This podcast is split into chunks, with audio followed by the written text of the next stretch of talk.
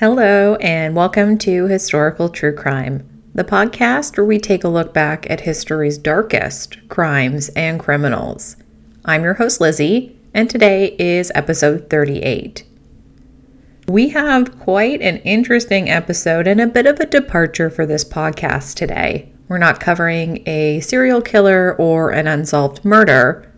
We're going to be looking into an executioner, really, a family of executioners. Today's episode is all about Albert Pierrepoint. Albert Pierrepoint hung a record number of individuals between 1932 and 1956. Although the precise number is still unclear, popular estimates place it around 435 people. But the man himself once asserted it was as high as 550. As a young child, he was inspired by his father and his uncle, both of whom were executioners, and he would even help his uncle in the early stages of his career. But before we dive into Albert and his family history of executions, I want to start by talking about the history of executions and executioners. According to Moffat in his article for Lancs Live, since the beginning of time, the executioner has played a fascinating role in society. Executors lived on the periphery during the early modern period, between 1500 and 1750, and they were viewed as exiles from the community, despite being necessary to uphold the law. Nonetheless, they're considered some kind of weird evil in the community. They were physically outsiders because they lived outside of the town and were tasked with clearing the streets of dead animals and people as part of their daily responsibilities. In those days, there was no life sentence for crimes. Instead, you're given a brief period in jail as you awaited trial before being either found not guilty, fined, subjected to physical punishment, given the death penalty, or more frequently deported to the colonies. In the contemporary era, punishment took on a penal connotation. Things got more organized when prisons were built, and regulations governing prison sentences are implemented. But by 1776, America had broken away from the British Empire, and its citizens were openly uprising. Therefore, the British government was no longer able to have their criminal justice system outsourced to America. By 1800, 220 different crimes, many of which included stealing property, could result in the death penalty. The statutes were given the posthumous label the Bloody Code due to the high increase in executions. And it's by this time that executioner is a legitimate career rather than just a status in the community. Executions were now carried out in private as a necessary form of retribution by trained professionals. A cobbler from Lincolnshire named William Marwood persuaded the government of the Lincolnshire Gaol to let him carry out the hanging in 1872 using a novel technique he had developed, known as the long drop method. The perpetrator, a 28 year old man named William Frederick Horry, shot his wife with a revolver. He would be the first person to die using the long drop technique, in which the victim's neck would be snapped by the impact at the bottom of the drop rather than slowly dying by asphyxiation.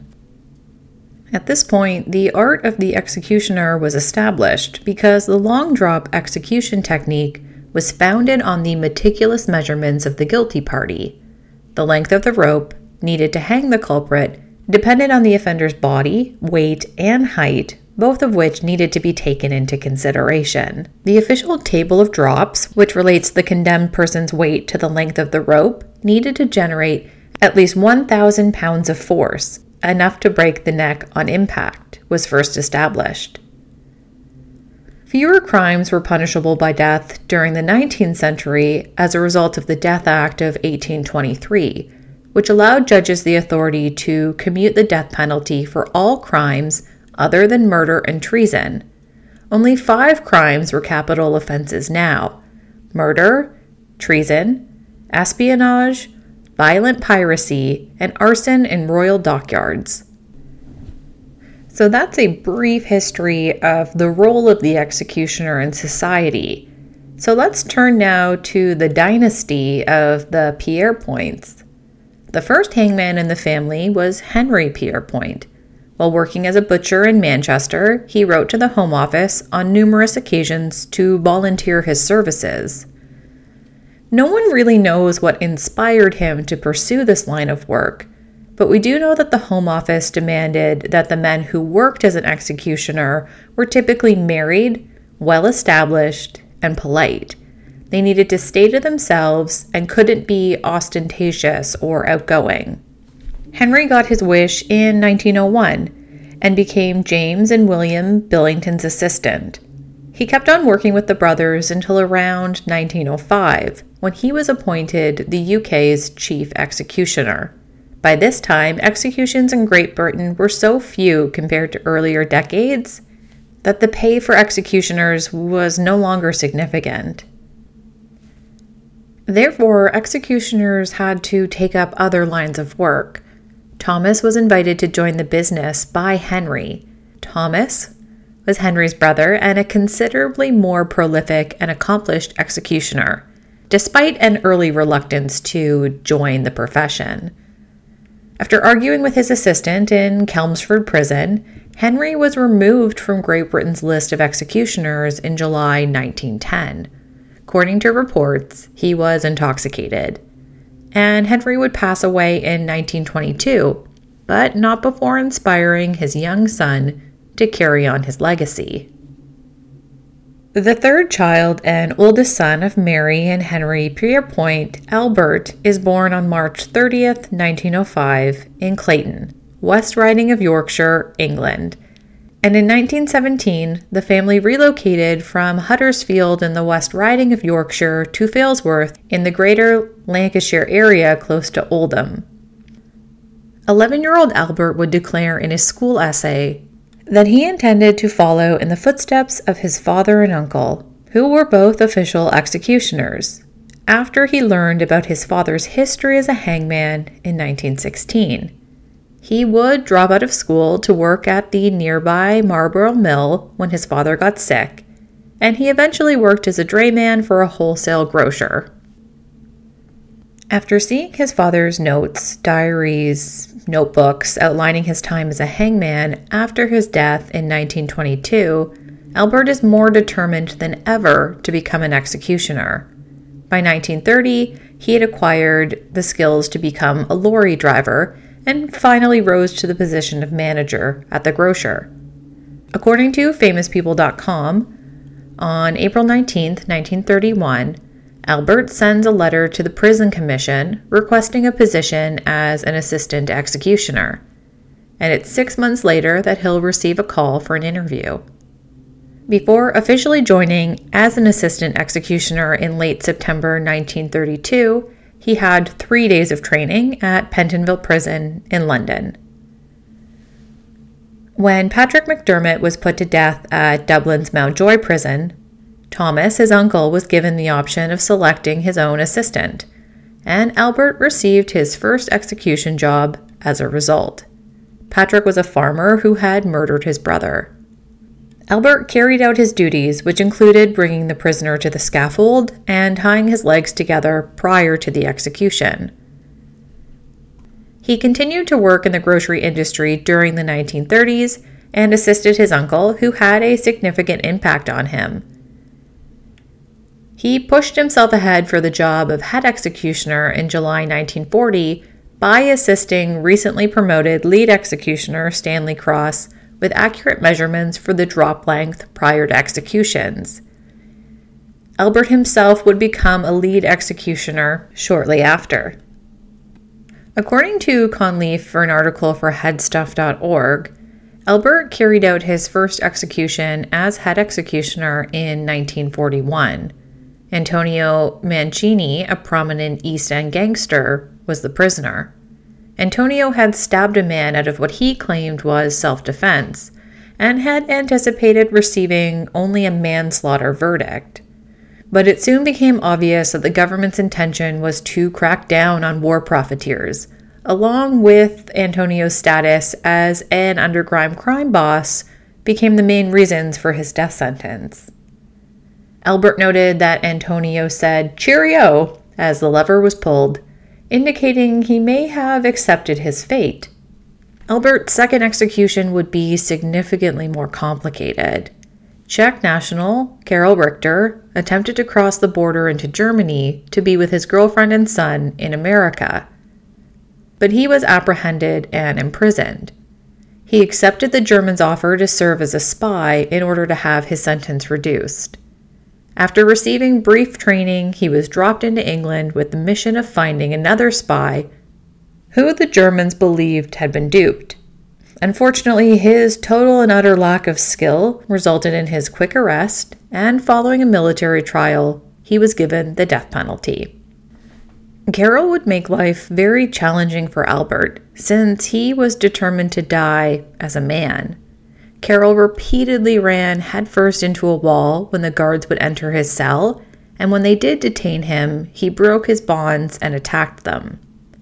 He was eventually overpowered by four guards, who then led him to the gallows where he was bound hand and foot, with a noose around his neck and a hood over his head.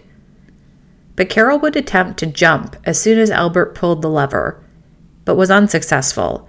The noose ended up hooking around Karel's nose under the hood. Fortunately for Albert, he had precisely calculated the length of the rope, so the impact to Karel's head was still sufficient to break his neck and kill him. The next chapter of Albert's executioner career is perhaps what he's best known for. After World War II ended and the Nuremberg trials began, an executioner was needed. The obvious candidate would have been his uncle, but he was 75 at the time and had already been declared essentially retired by the Home Office. Albert therefore takes a plane to Germany in December 1945. Those in charge of the Auschwitz and Belsen concentration camps are the subjects of the first trial at Nuremberg. Trials would be held for 45 men and women, and 11 people would be given the death penalty. Two would join that group, convicted of killing a captive RAF pilot, Albert would execute all of them by hanging. Albert received a sizable payout for his work in Germany, and with the money, he and his wife Annie are able to purchase a pub in Hollinwood, a town outside of Manchester. Tourists would even come to drink beer with the official executioner who had hung the Nazis. Now, Albert would experience one of the most challenging executions of his career in 1950. He arrived at Manchester's Strangeways prison to hang James Corbett for the savage murder of his girlfriend. Although he didn't know or recognize the man's name, he immediately recognized James when he saw him as one of his own pub regulars. Later, he learned that Corbett had even drunk at his pub before returning home to murder his girlfriend. Accounts do vary, but some claim that it's at this point that Albert really starts to think about retiring. But he'll continue to work as a hangman for another five years, putting to death notorious murderers like serial killer John Christie and Timothy Evans, who was hung in error for one of Christie's killings before new evidence was discovered and Christie was apprehended. But people's attitudes toward the death penalty were also changing. In 1954, Albert would hang his last man, Michael Manning, a murderer and rapist who had been given the death penalty in the Republic of Ireland. And in 1955, he executed Ruth Ellis, the last person to be given the death penalty for a woman. Many believe that her attitude in court was purposefully intended to ensure that she received the death penalty. And this perception contributed to the controversy surrounding the execution for the murder of her lover. Albert would leave his position in February 1956 and spend the following few years operating his pub, the Rose and Crown. In 1965, the final hanging would take place in the United Kingdom. And in 1974, Nine years later, Albert wrote his autobiography, the bestseller, Executioner Pierrepoint, and it's still in print today. Albert acknowledges in the book's conclusion that despite never thinking the hangings he carried out were unfair, he had grown to believe that the death penalty did not serve as an effective deterrent to criminals. In his book, he wrote, quote, It is said to be a deterrent. I cannot agree. There have been murders since the beginning of time, and we shall go on looking for deterrence until the end of time. I have come to the conclusion that executions solve nothing and are only an antiquated relic of a primitive desire for revenge, which takes the easy way and hands over responsibility for revenge to other people. Which is a really interesting perspective coming from someone whose entire career was on executing people. But according to DeLong for allthat'sinteresting.com, Albert may have changed his opinion because barely two years after the book's release, he said in a radio interview with the BBC that he thought crime in Britain had only increased since the death penalty had been abolished, and that his nation might need to reinstate the death penalty to address the issue. So, even a man who spent his entire life in executions had a pretty complicated relationship or perspective on them. Clearly, he was conflicted. But Albert and Annie were able to retire in Southport due to the autobiography's success. And it's there that Albert will peacefully live out his golden years. On July 10, 1992, Albert will pass away in a Southport, England nursing home. There's no mention of the cause of death, but there's no reason to suspect it was anything but uh, natural causes. By 1998, no offenses in the United Kingdom would still carry the death penalty. The days of the hangman were officially over. After his death, Christie's auction house held a crime and punishment sale and brought in £36,000 for his execution book, which had a record of every hanging he had ever performed. A hangman's rope was among the other objects sold, and it would sell for 4800 Albert's face was even cast in plaster as a death mask, and it sold for 4550 And that brings us to the end of the life of Albert Pierrepoint, the last hangman. We hope you've enjoyed this episode. If you did, please remember to review, rate, subscribe wherever you listen to your podcasts. If you have any feedback for us or a case suggestion of something you'd like us to cover in an upcoming episode, you can reach us on Instagram at Historical True Crime Pod or by email at historicaltruecrimepod at gmail.com. And we'll see you next week for another dark and notorious case from history. We'll see you then.